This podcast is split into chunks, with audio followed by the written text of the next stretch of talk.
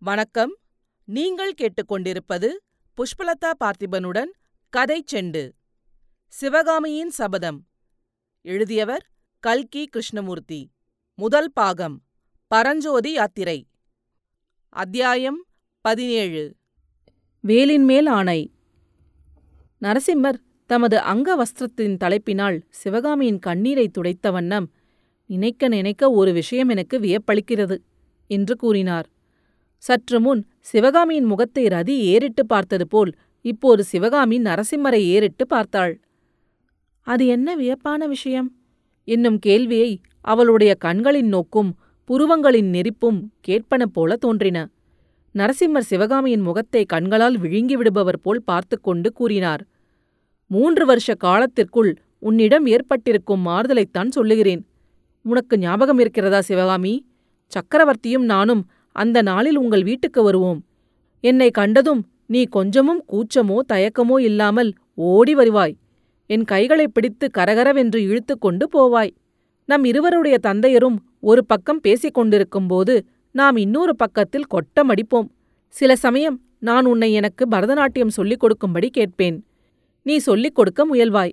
எனக்கு நன்றாய் வராது. அதைக் கண்டு நீ கலகலவென்று சிரிப்பாய். உன்னுடைய முல்லைப்பல் வரிசையை பார்த்து நான் மதிமயங்கி நிற்பேன். இன்னும் சில சமயம் நாம் இருவரும் ஓடிப்பிடித்து விளையாடுவோம். சில சமயம் ஆயனர் அமைத்த கற்சிலைக்கு மத்தியில் நீயும் ஒரு சிலையைப் போல் அசையாமல் நிற்பாய். நானும் வேண்டுமென்றே உன்னை சிலையாக பாவித்துக் கொண்டு மேலே போவேன்.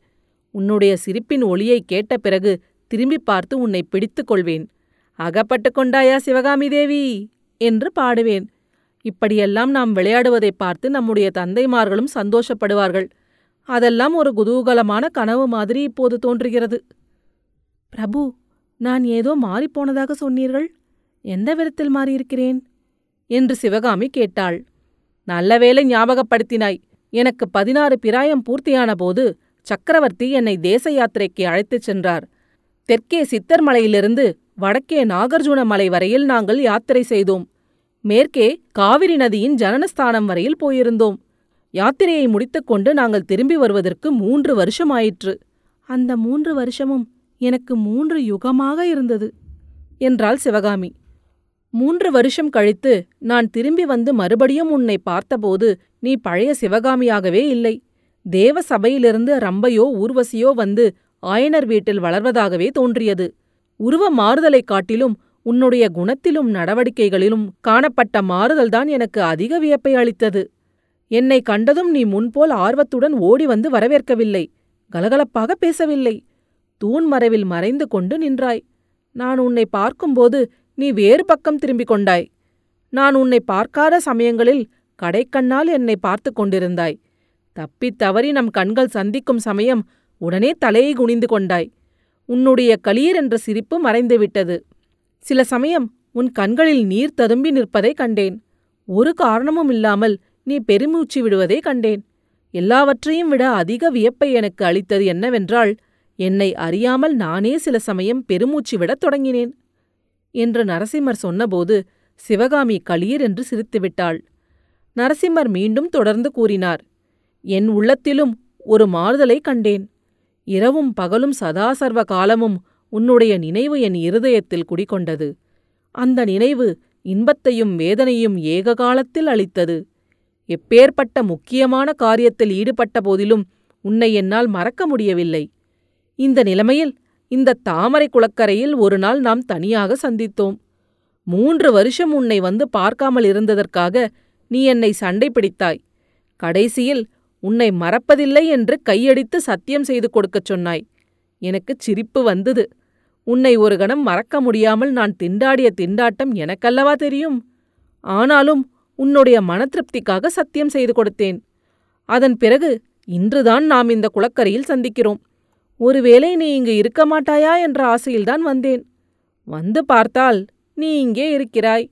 நம்முடைய உள்ளங்கள்தாம் எப்படி ஒத்திருக்கின்றன? என்று சொல்லி நரசிம்மர் நிறுத்தினார். இவ்வளவெல்லாம் சொன்னீர்கள். நான் முதலில் கேட்ட கேள்விக்கு மட்டும் மறுமொழி சொல்லவில்லை. என்றாள் சிவகாமி. என்ன கேள்வி அது? தயவு செய்து ஞாபகப்படுத்தினால் நல்லது என்றார் மாமல்லர்.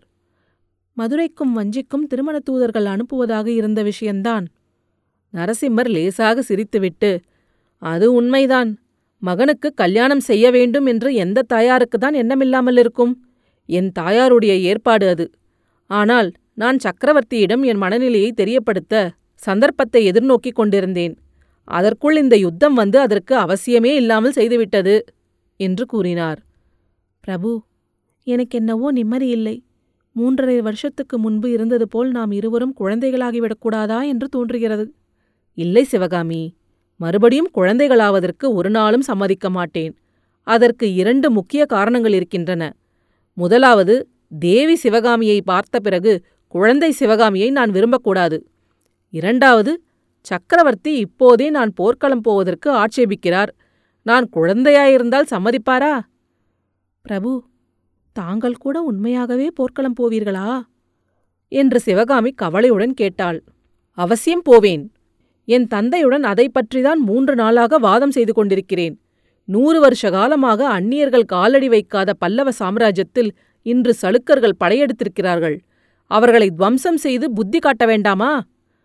பிரபு அதற்கு பல்லவ சைன்யங்கள் இல்லையா? படைத்தலைவர்கள் இல்லையா? தாங்கள் ஏன் போக வேண்டும்?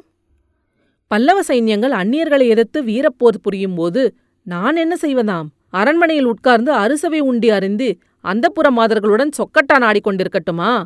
அப்படி நான் இருந்தால் ஆயனர் மகளின் காதலுக்கு பாத்திரமாவேனா? சிவகாமி கூறினாள். பிரபு தாங்கள் போர்க்களம் போவதை தடுப்பவள் நான் அல்ல. தாராளமாய் சென்று பகைவர்களை வென்று வாகை மாலை சூடி வாருங்கள். ஆனால் ஆனால் என்ன? என்னுடைய கோரிக்கையை பரிகாசம் செய்யக்கூடாது. இல்லை சிவகாமி சொல்லு. வள்ளியம்மைக்கு சுப்பிரமணியர் சத்தியம் செய்து கொடுத்தது போல உங்கள் கையில் உள்ள வேலின் மேல் ஆணை வைத்து சொல்லுங்கள். போர்க்களத்திலும் என்னை மறப்பதில்லை என்று. நரசிம்மர் புன்முறுவல் செய்து இவ்வளவுதானே என்னை மறந்துவிடுங்கள் என்று நீ ஆணையிடச் சொன்னால்தான் என்னால் முடியாது. மறக்காமல் இருப்பதற்கு எத்தனை தடவை வேண்டுமானாலும் செய்கிறேன். இதோ என்று வேலை தூக்கி பிடித்தவர் சட்டென்று தயங்கி நின்றார். பிரபு ஏன் தயங்குகிறீர்கள்? அதற்குள்ளே மனம் மாறிவிட்டதா? என்றாள் சிவகாமி. இல்லை சிவகாமி இல்லை. இந்த வேல் என்னுடையதில்லையே. இன்னொருவருடைய வேலின் மேல் ஆணையிடலாமா என்றுதான் யோசிக்கிறேன். உங்களுடைய வேல் இல்லையா? பின் யாருடையது? அரங்கேற்றத்தன்று மத யானையின் மேல் வேல் எறிந்து ஆயனரையும் உன்னையும் தப்புவித்தானே. அந்த வீர வாலிபனுடையது. அந்த மகாவீரனை நேரில் கண்டு அவனிடம் கொடுக்க வேண்டுமென்று வைத்திருக்கிறேன். அப்புறம் அந்த வாலிபனை நீங்கள் பார்க்கவே இல்லையா? என்று சிவகாமி கேட்டாள். மூன்று நாளாக நாடு நகரெல்லாம் தேடுகிறோம். அவன் மட்டும் அகப்படவில்லை. பிரபு அவன் இருக்குமிடம் சொன்னால் எனக்கு என்ன தருவீர்கள்? என்று கேட்டாள் சிவகாமி. அவன் இருக்குமிடம் உனக்கு தெரியுமா? சீக்கிரம் சொல் சிவகாமி. உனக்கு என்னையேதான் கொடுத்திருக்கிறேனே. வேறென்ன தரப்போகிறேன்? அந்த வாலிபன் இப்போது எங்கள் வீட்டில் இருக்கிறான். நரசிம்மர் துள்ளி எழுந்து என்ன சொல்லுகிறாய் சிவகாமி? உங்கள் வீட்டுக்கு அவன் எப்படி வந்தான்? என்று கேட்டார்.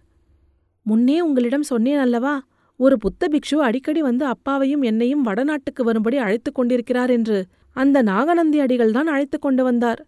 ஆஹா சக்கரவர்த்தி கூறியது உண்மையாயிற்று. சிவகாமி அதோ கேள் என்றார் நரசிம்மர். தூரத்தில் பேரிகை முழக்கம் சங்கநாதம் குதிரைகளின் காலடி சத்தம் கலந்து கேட்டன. யார்? சக்கரவர்த்தியா? என்றாள் சிவகாமி. ஆம் சக்கரவர்த்திதான் வருகிறார். இதோ நான் போய் சக்கரவர்த்தியிடம் சேர்ந்து கொள்கிறேன். நீயும் சீக்கிரம் வீடு வந்து விடுவாயல்லவா குறுக்கு வழியாக வந்து விடுவேன் பிரபு. தாங்கள் போர்க்களம் போவதற்கு முன்னால் இங்கே மறுபடியும் வருவீர்களா? அவசியம் வருகிறேன். உன் கருவிழிகளில் மின்னும் வேல்களின் மீது ஆணை என்று சொல்லிவிட்டு நரசிம்மர் திரும்பி பார்த்து கொண்டே விரைந்து சென்று குதிரை மீதேறினார் அவர் போவதை மலர்ந்த முகத்துடன் பார்த்து கொண்டு நின்ற சிவகாமி குதிரை காட்டுக்குள் மறைந்ததும் வீட்டை நோக்கி விரைந்து நடந்தாள்.